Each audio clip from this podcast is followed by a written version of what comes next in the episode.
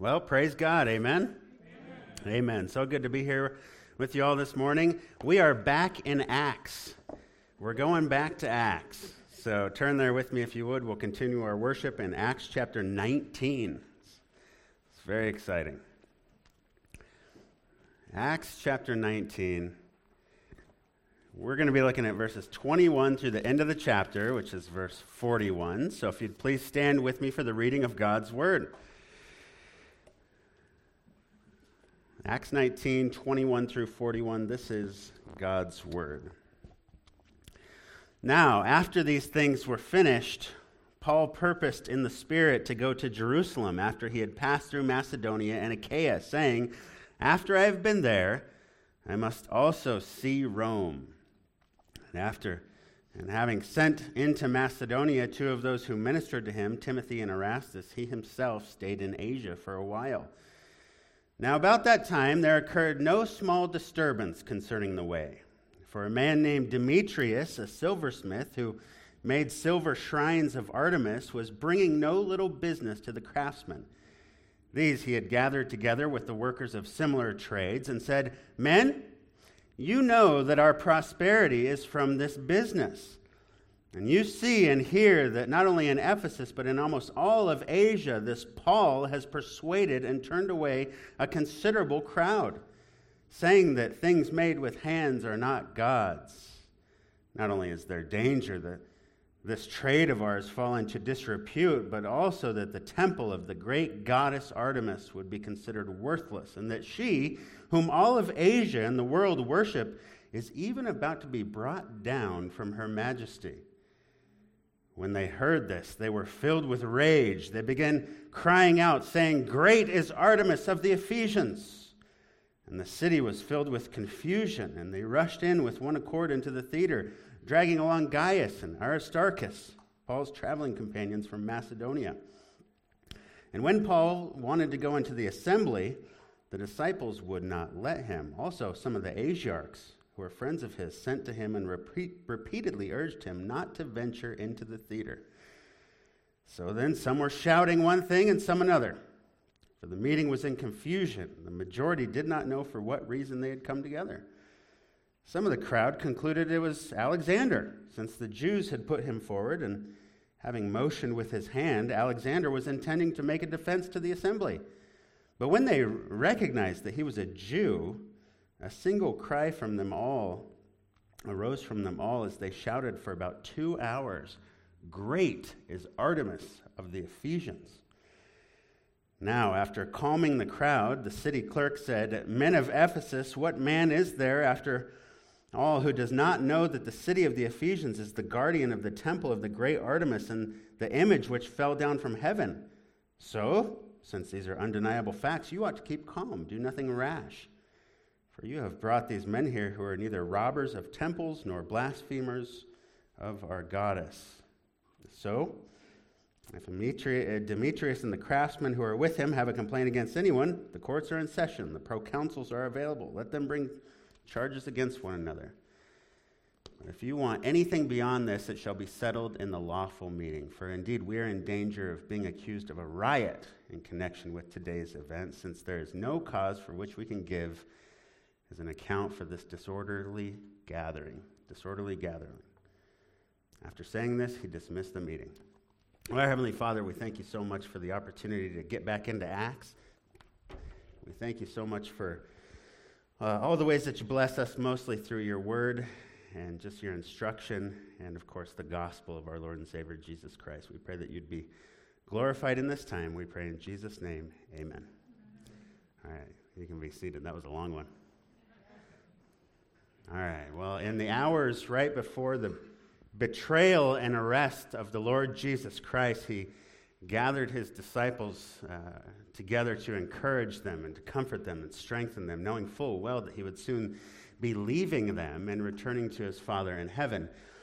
He'd been telling them that this would happen, but they just couldn't fathom and they couldn't comprehend the fact that their rabbi, their teacher, their Lord, and Messiah would soon leave them. But he said, Little children, I'm with you a little while longer. He says, I'm going to prepare a place for you. I'm not going to leave you as orphans. I will come to you. In fact, my Father, He's going to send the Holy Spirit. He told them, If anyone loves me, he will keep my word. My Father will love him, and we will come to him and make our dwelling with him. But he's completely honest with them, and amidst all the comfort and encouragement, he says something that had to absolutely rock them. Not only am I going to be leaving this earth and ascending back up into heaven, but things aren't going to be easy for you guys. The rest of your lives on earth are going to be really, really difficult. In fact, when I leave, you will be hated by the world, just as I was. If the world hates you, know that it hated me before it hates you. If you were of the world, the world would love you as its own. But because you are not of the world, but I chose you out of the world, because of this, the world hates you. He said, Remember what I told you. A slave is not greater than his master. If they persecuted me, they will also persecute you. If they kept my word, they, would, they will keep yours also. But all these things they will do to you for my name's sake. And they'll do this because they do not know the one who sent me. He then re emphasizes the promise of the Holy Spirit. He says, When the advocate comes, whom I will send to you from the Father, the Spirit of truth who proceeds from the Father, he will bear witness about me, and you will bear witness also, because you have been with me from the beginning.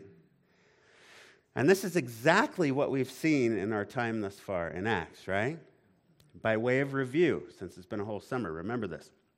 The Lord Jesus, he ascends back up to the right hand of the Father after being crucified after giving his life a ransom for many, as a perfect sacrifice, after being betrayed by one of the twelve, after being arrested in the dead of night by the leaders of his own people who would strike him and spit upon him and condemn him to death and deliver him over to the hands of lawless men, who would then continue to mock him and whip him and strike him and scourge him and pay faux homage to him as the king of the Jews before nailing him to a cross, a cross where he would die a criminal's death, all while bearing the full weight of the righteous wrath of his Father in heaven, the full weight of sin for all who would believe in him and call upon his name for salvation, where he would be separated from the Father from, for the first time in all of eternity, so that those who would come to him by faith alone would never have to be.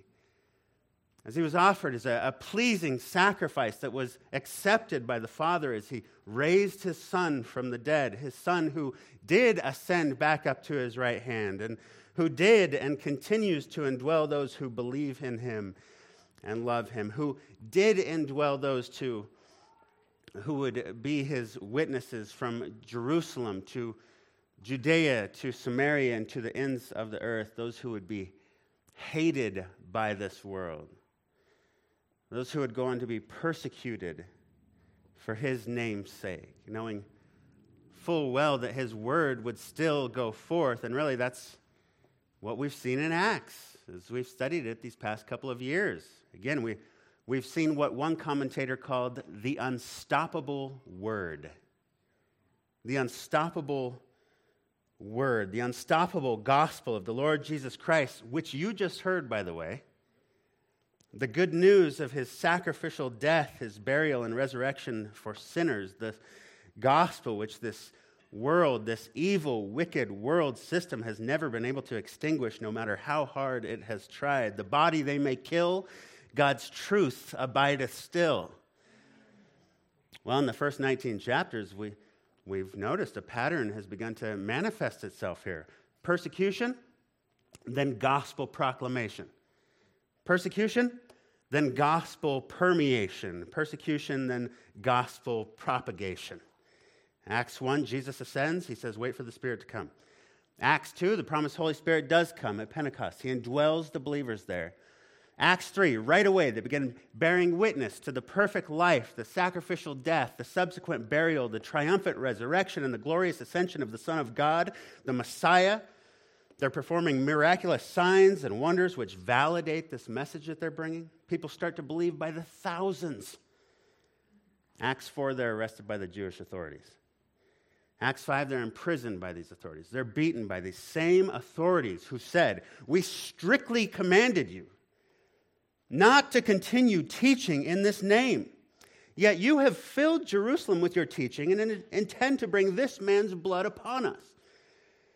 But Peter and the apostles answered and said, We must obey God rather than men. Acts chapter 6, the word of God kept on spreading. The number of the disciples continued to multiply greatly in Jerusalem.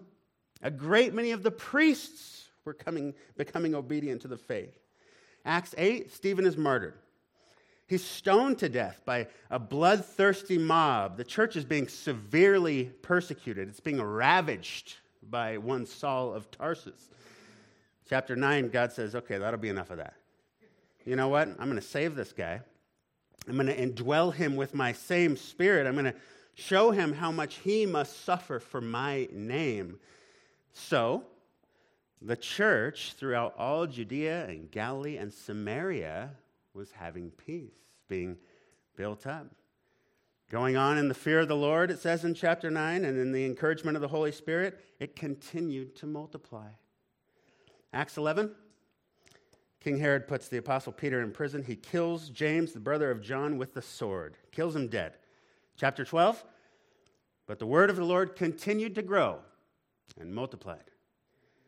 Acts 15, Paul, after being uh, converted, Saul, now Paul, converted by grace alone, through faith alone, in the gospel of the Lord Jesus Christ alone, he travels all around the Roman Empire, preaching the same message that you just heard, telling people how they too can be saved from the wrath to come. He, he's imprisoned, he's beaten, he's bloodied, he's stoned, he was left for dead in Lystra, but he gets back up and he goes right back into the city right back into Lystra, where they just stoned him, continuing to preach the gospel to both Jews and Gentiles alike, planting churches, which we are told in Acts chapter 16, we're being strengthened in the faith, and we're abounding in number daily. Acts 17 and 18, he goes to Thessalonica, Berea, Athens, Corinth, Ephesus. Then he goes back down to Caesarea. He visits his sending church in Antioch. Then he comes back to Ephesus, where he preaches and teaches for over two years, not without hardship or opposition. But Luke tells us that through these efforts, all who lived in Asia heard the word of the Lord, both Jew and Greek. And he says in Acts 19, verse 20, so the word of the Lord was growing mightily and prevailing. Are you starting to see the pattern here? Do you see how this testimony could be a tremendous encouragement to the persecuted church in every generation that followed? The, the word keeps growing. They keep killing us. The message just spreads that much more. Well, that's the book of Acts.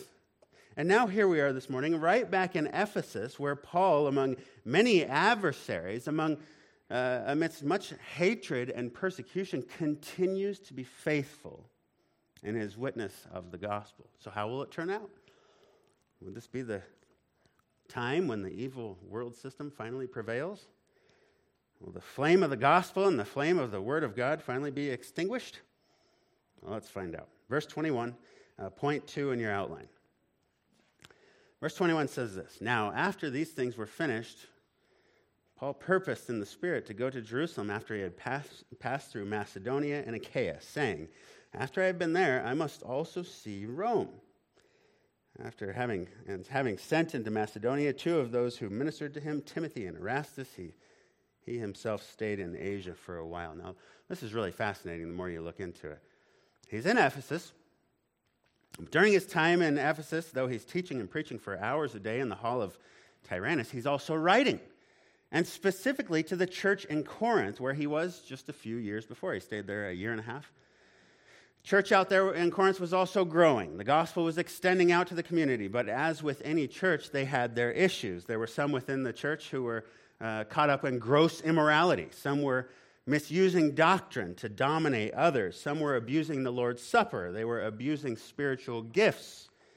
Wolves and false teachers had come in seeking to lead the flock astray. And Paul had heard about all this while he was in Ephesus. So he writes them. And he says, You know, I heard from Chloe's people that there are quarrels among you. He says to the Corinthians, You know what? I'm going to come visit you. I'm going to I'm to come see you. I'm going to come soon if the Lord permits. He says, I'm, I'm staying in Ephesus until the Passover because there's an open door.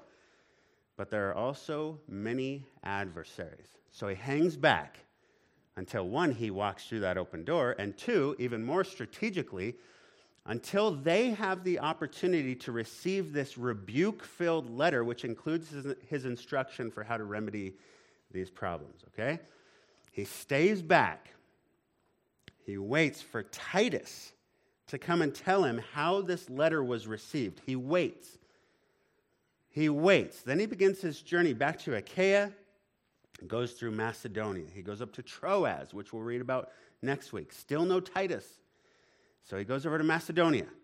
All the while, he's collecting a love offering from, for the poor back in Jerusalem. He's going to all these ch- Gentile churches. He's collecting money for the, the church back in Jerusalem. This is a marvelous, marvelous display of Christian unity. We'll talk more about next week. But he goes over to Macedonia. Finally, Titus shows up and says, Man, that letter was well received.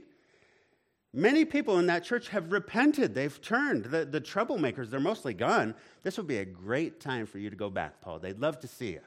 They'd love to see you in Corinth.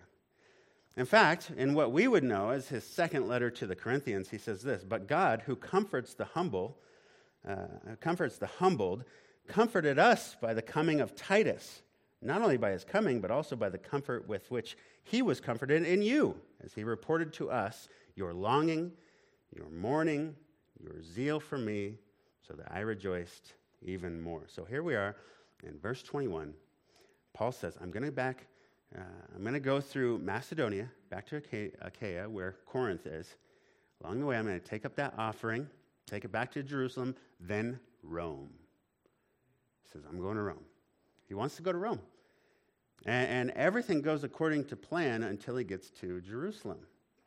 Uh, he does end up going to Rome, but it's not the way that he thought he would. Uh, more on that in the coming weeks. For now, still in Ephesus. Okay, we're in Ephesus. Now, the tail end of his time in Ephesus before he leaves for Corinth. Now, look at verse 23.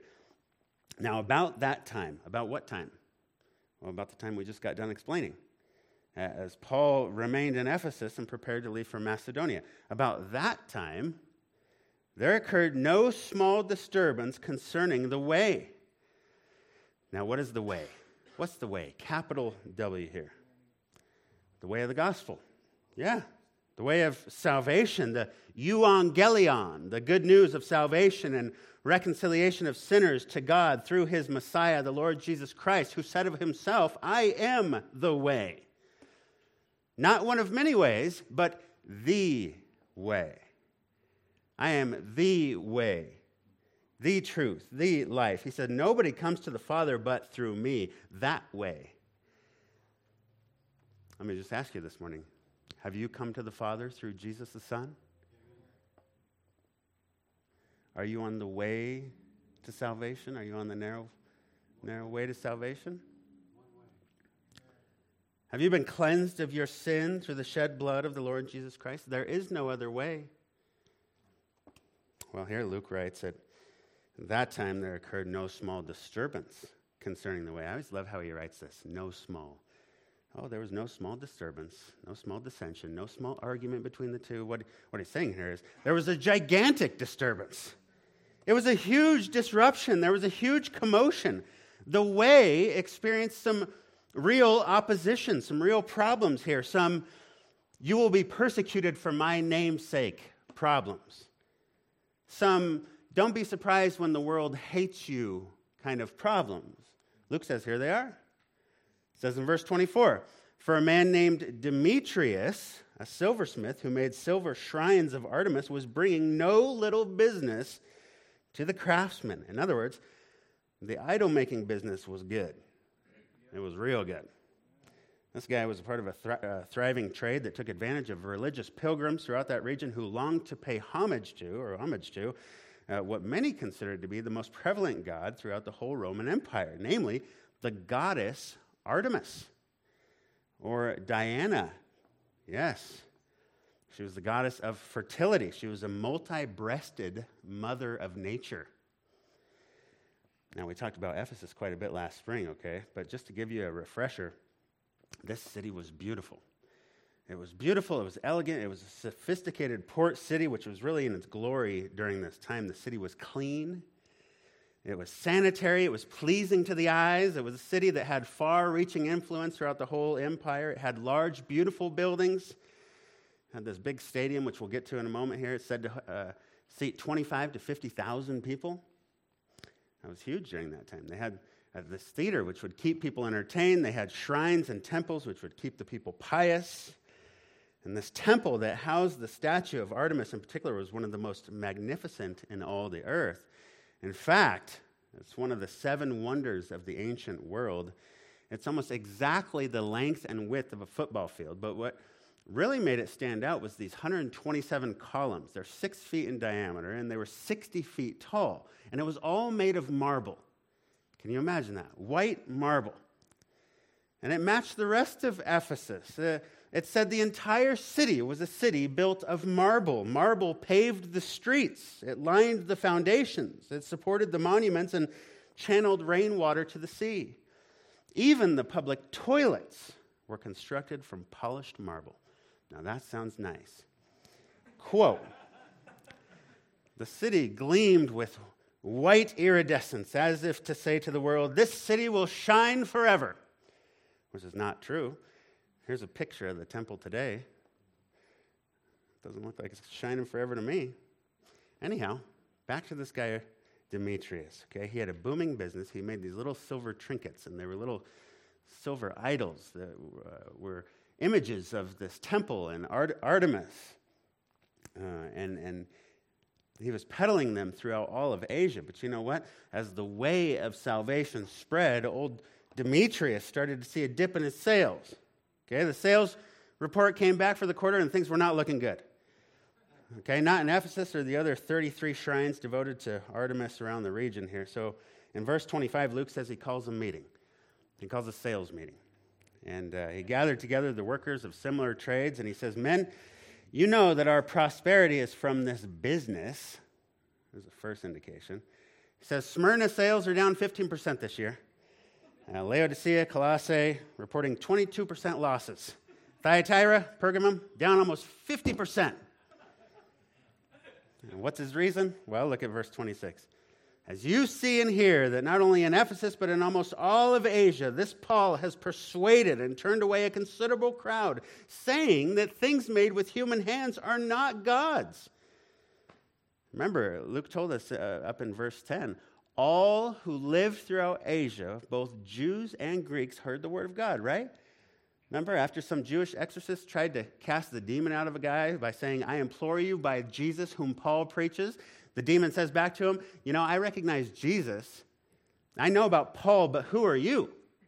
The guy leaps on him, and they fled out of that house naked and wounded. That's why I called them the seven streaking sons of Sceva. Remember them? Well, Luke said in verse 17, this became known to all, both Jews and Greeks who lived in Ephesus, and fear fell upon them, and, all, and the name of the Lord Jesus was being magnified. They were fearing the Lord. Not only that, but folks came into this town square and they burnt all the idols and the books and the other things associated with their former way of life. So the word of the Lord was growing it was growing mightily and prevailing, showing us again that it's the gospel that brings true change to a society and culture.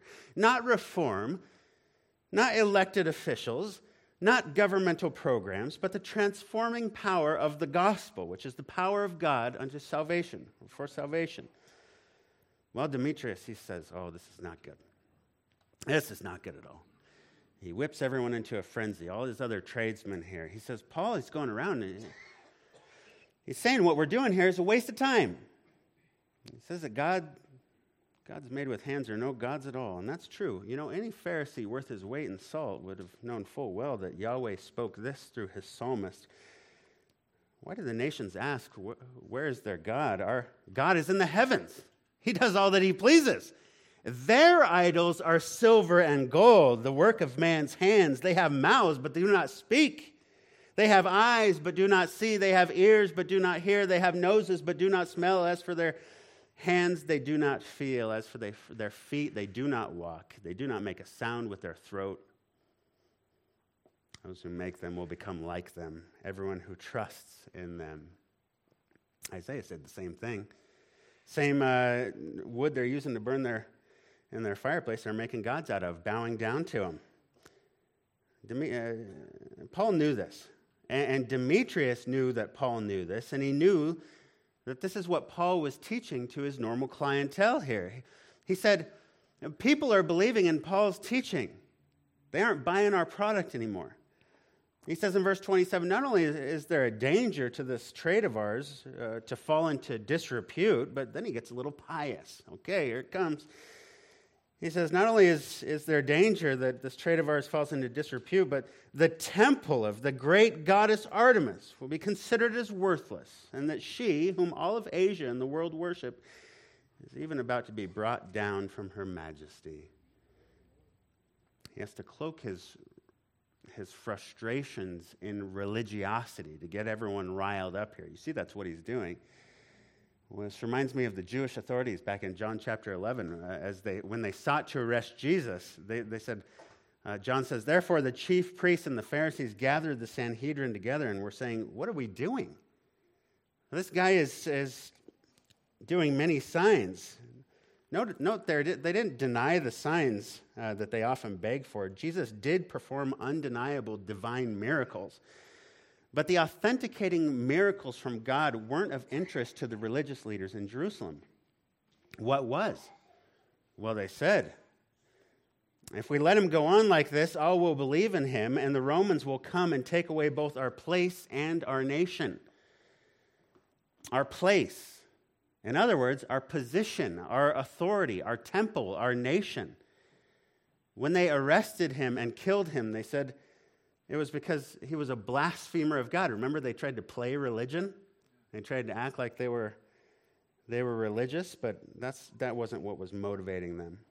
You know, like all false teachers and all charlatans, Demetrius began to sprinkle in a little spirituality into the mix as, as he sought to defend the honor of this great goddess.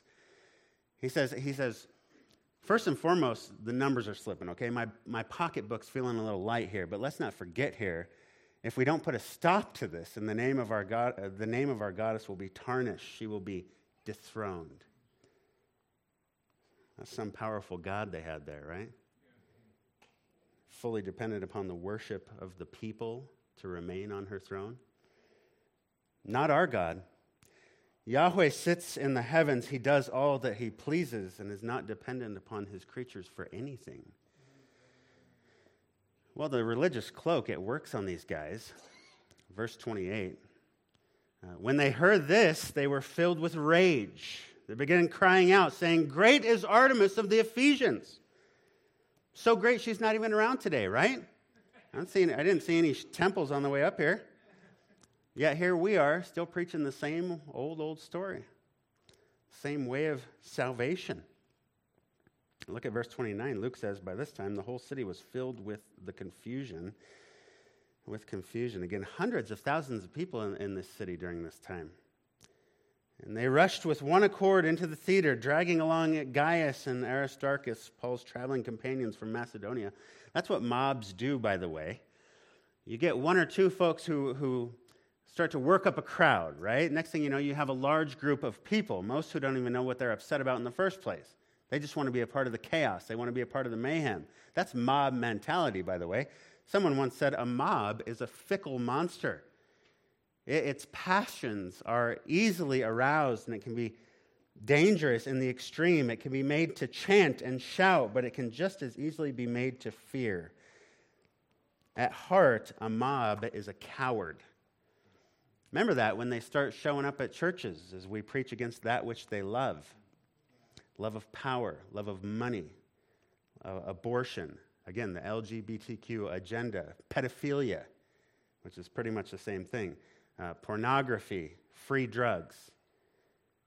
Another commentator said this every mob, in its ignorance and blindness and bewilderment, is a league of frightened men that seeks reassurance in collective action. In other words, they're cowards. Weak men and women coming together by, and being united by rage. But when it's all said and done, they're nothing more than gutless cowards. That's what we see here Gaius and Aristarchus were known companions of Paul, so they took him out. They dragged him out. Excuse me, it's the word sunarpidzo, arpadzo. Folks would be familiar with the term arpadzo, to seize, to rapture. But the soon before it intensifies the meaning. They, they violently seized them. They violently dragged them out. They aggressively snatched them out, and they brought them to that big old theater that we talked about earlier. Maybe 25,000 people, 25,000 raging religious fanatics. This was not a good situation. Okay, more on that in a moment. First, I don't want you to miss Paul's reaction in verse 30. Okay, look at verse 30. I think this is great. Luke says, And when Paul wanted to go into the assembly, the disciples would not let him. Paul's first reaction is not to flee, but to say, Man, look at all those people assembled together at one place. That word for assembly there, by the way, is ecclesia, which is where we get the word for church. It was a gathering, it was an assembling of people with one common purpose. This seems like a great opportunity for gospel presentation. He says, Man, let me go in there. Not to fight, but to preach. And I think that sums up Paul really well. He, he did say, For me to live is Christ, to die is what? Gain. That's right. Which would have likely happened had he gone in there. He, he, he knew that his hope and trust was, uh, were firmly rooted in the promises of God. He knew that his heart was changed by the power of God, and he had seen many other hearts changed by the power of God. And he knew that whatever happened, it would happen according to the sovereign will of God. So he was up for anything if it meant that the gospel would go forth. He says, Let me at him. Let me ask you this morning can the same be said of you? Is this true of you? Are you willing to forsake all for the gospel? Are, are, you willing to put it all on the line for what you know to be true about your God and the promise that He makes to you in His holy word? You know, sometimes I get nervous I, that we're so used to the creature comforts in this culture that we might not be so bold in our declaration of the truth. They might take away our Amazon account. They might uh, take away our Home Depot credit card or our football games or our enrollment in college or our job or our, our house in the burbs. They may not talk to us anymore. They may cancel us. They may throw us in jail or hurt us. So we better just shut up keep our heads down, which is exactly what they want us to do. But we can't do that, can we? No, that wasn't the Apostle Paul's response, was it? No, he wanted to go in there. He had to be thinking, you know, maybe I go in there and I preach and a bunch of people get converted before I head off to Macedonia. Or Maybe better yet, he goes in there, he's faithful in his proclamation. They tear him limb from limb, and like Stephen, the news of his martyrdom spreads up to the ends of the earth and causes people to come to faith through those means. All while he gets to be with the Lord in an instant, which is far better, he says. Either way, it's a win win in the eyes of the apostle. And it can be for you too, if you believe as he does. But look at the disciples in verse 30. They say, No, no, no, no. Don't go in there, Paul. Not this time, okay? Not this time. They weren't the only ones. Luke says the Asiarchs, who were friends of his, sent to him and repeatedly urged him not to venture into the theater. Don't go in there, Paul. These guys were like the super wealthy uh, of the culture. They were the influencers, okay? Typically, what they said went, okay? And they were friends of Paul. They had a mutual respect for one another, which is really fascinating if you think about it. Uh, these guys were trying to protect him as well. Don't do it, Paul. Don't put yourself in the middle of this mob. And, and Paul takes their counsel. Okay, he says, okay, okay. You know, maybe he's thinking of this letter to Corinth. He's, he's hard pressed, right? He wants to see them. Maybe he's thinking of the offering for the Jerusalem Christians. So he hangs back the riot continues, the, confu- the confusion only increases. Look at verse 32. So then, some were shouting one thing and some another. For the meeting was in confusion. The majority did not know for what reason they had come together. They didn't even know what they were shouting for anymore. What are we protesting about again? I, I can't remember this. You know, that's the pitfalls of emotionalism, hyper emotionalism, which again is a common tool used to manipulate people throughout all religions, even Christianity throughout the years. Well, in verse 33, Luke writes that some of the crowd concluded it was Alexander. He's the reason. The Jews had put him forward, having motioned with his hand. Alexander was intending to make a defense to the assembly. They thought that it's this guy. But when they recognized it was a Jew, a single cry arose from them as well, excuse me, from them all as they shouted for about two hours Great is Artemis of the Ephesians. Now, we don't know why they put Alexander forward, other than Luke says he was a Jew. Maybe they thought he could calm the crowd, not let this thing, this thing turn into an anti Semitic attack. Maybe he was going to say, look, this isn't a Jewish problem here, okay? I know these guys are Jews, but we're not like them. We're different. I don't know. Here's my, here's my big question Where's Demetrius in all this? He just kind of faded back into the background here after lighting that fuse. Now we don't hear about him anymore, other than his name a little bit later. Well, uh, for two hours, this stadium starts chanting, Great is Artemis of the Ephesians. Great is Artemis of the Ephesians. Great is Artemis of the Ephesians. Until finally a, a voice of reason shows up in the city clerk. He's like the mayor of Ephesus, okay? And he was held responsible for how this city was run. Rome uh, held him accountable. So he had his interests to protect as well here. Verse 35, he comes up, he calms the crowd. He says, Men of Ephesus, what man is there, after all, who does not know that the city of Ephesians is guardian of the temple of the great God, or the great Artemis, and of the image which fell down from heaven? See, they thought that statue fell down from heaven in, in the form of a meteorite, and that's where they built that temple here.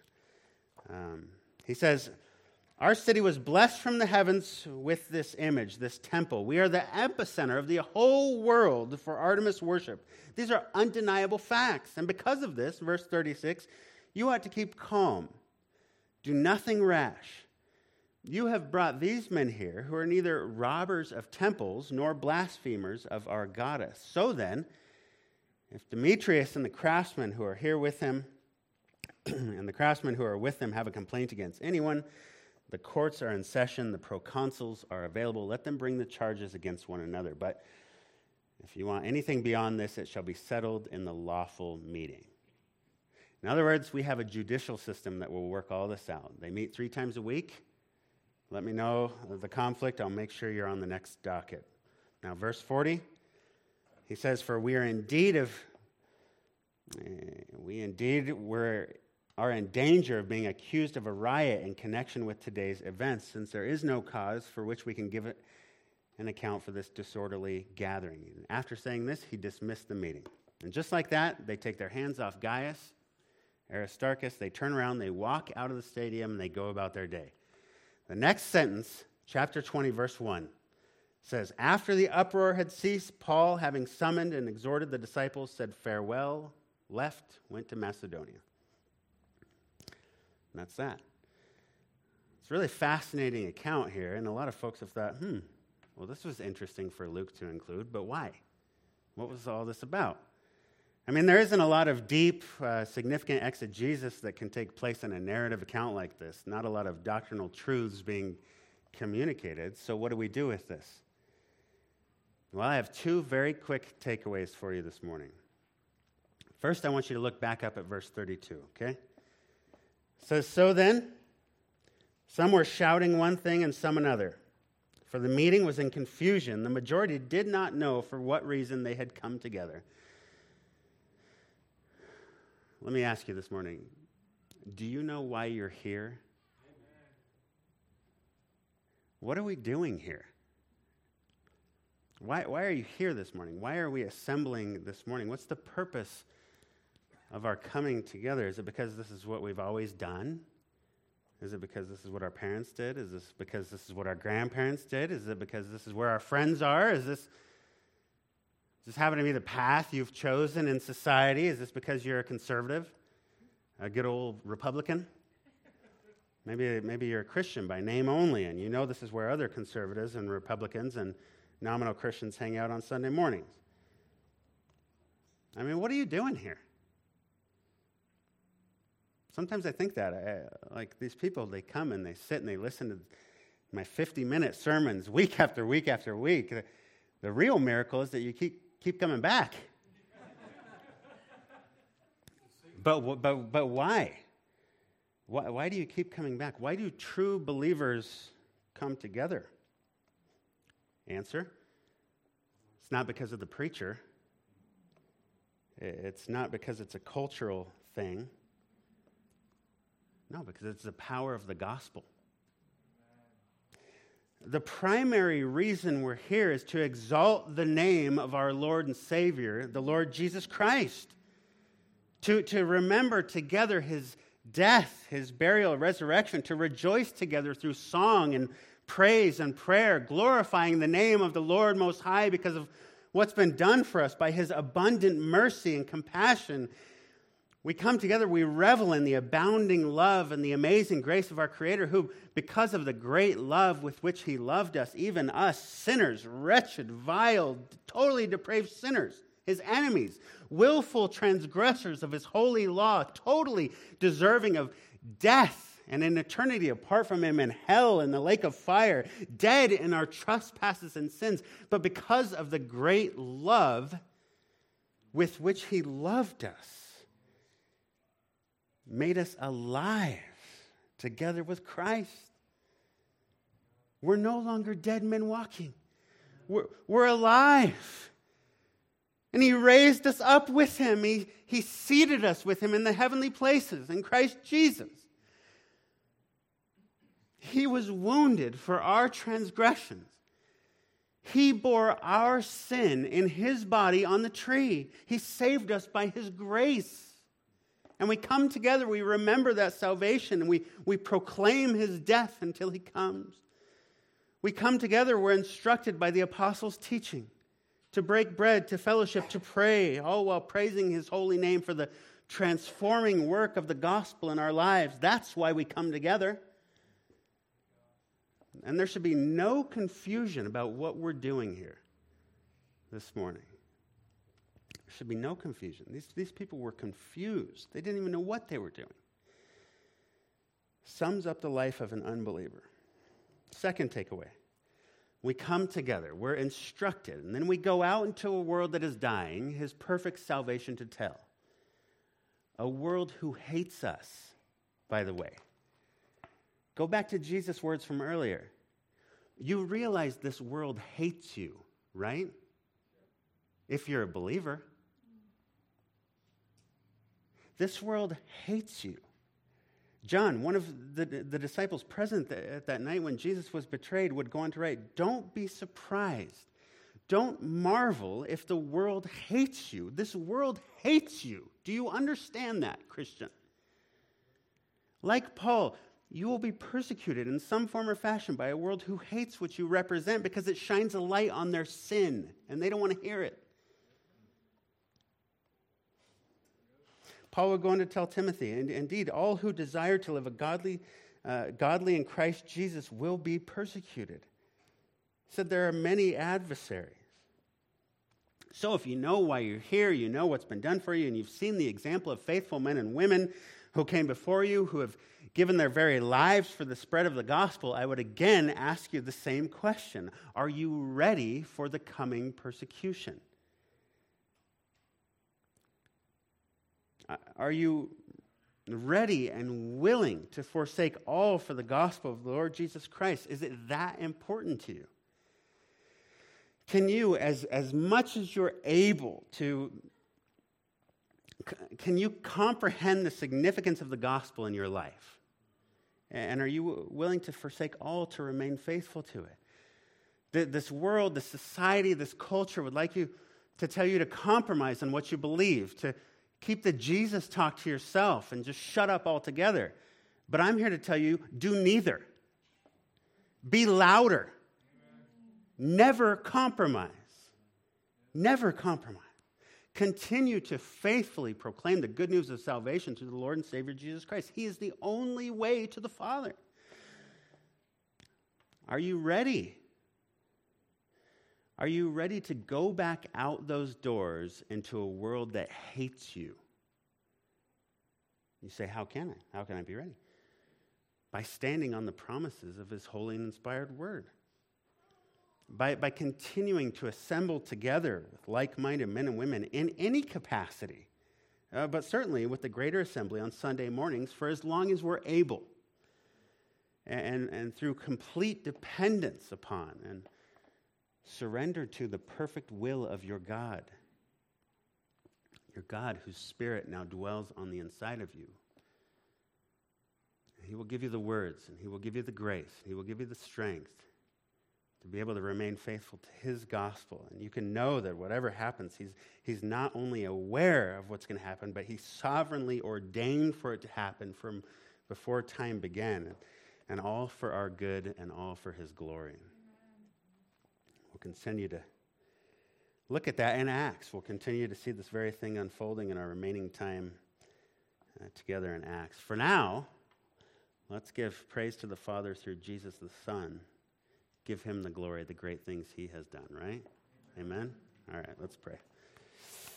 Heavenly Father, we thank you so much for the great things you have done, mostly sending your Son, the Lord Jesus Christ to save us by your grace alone, to die as our sacrifice in our place.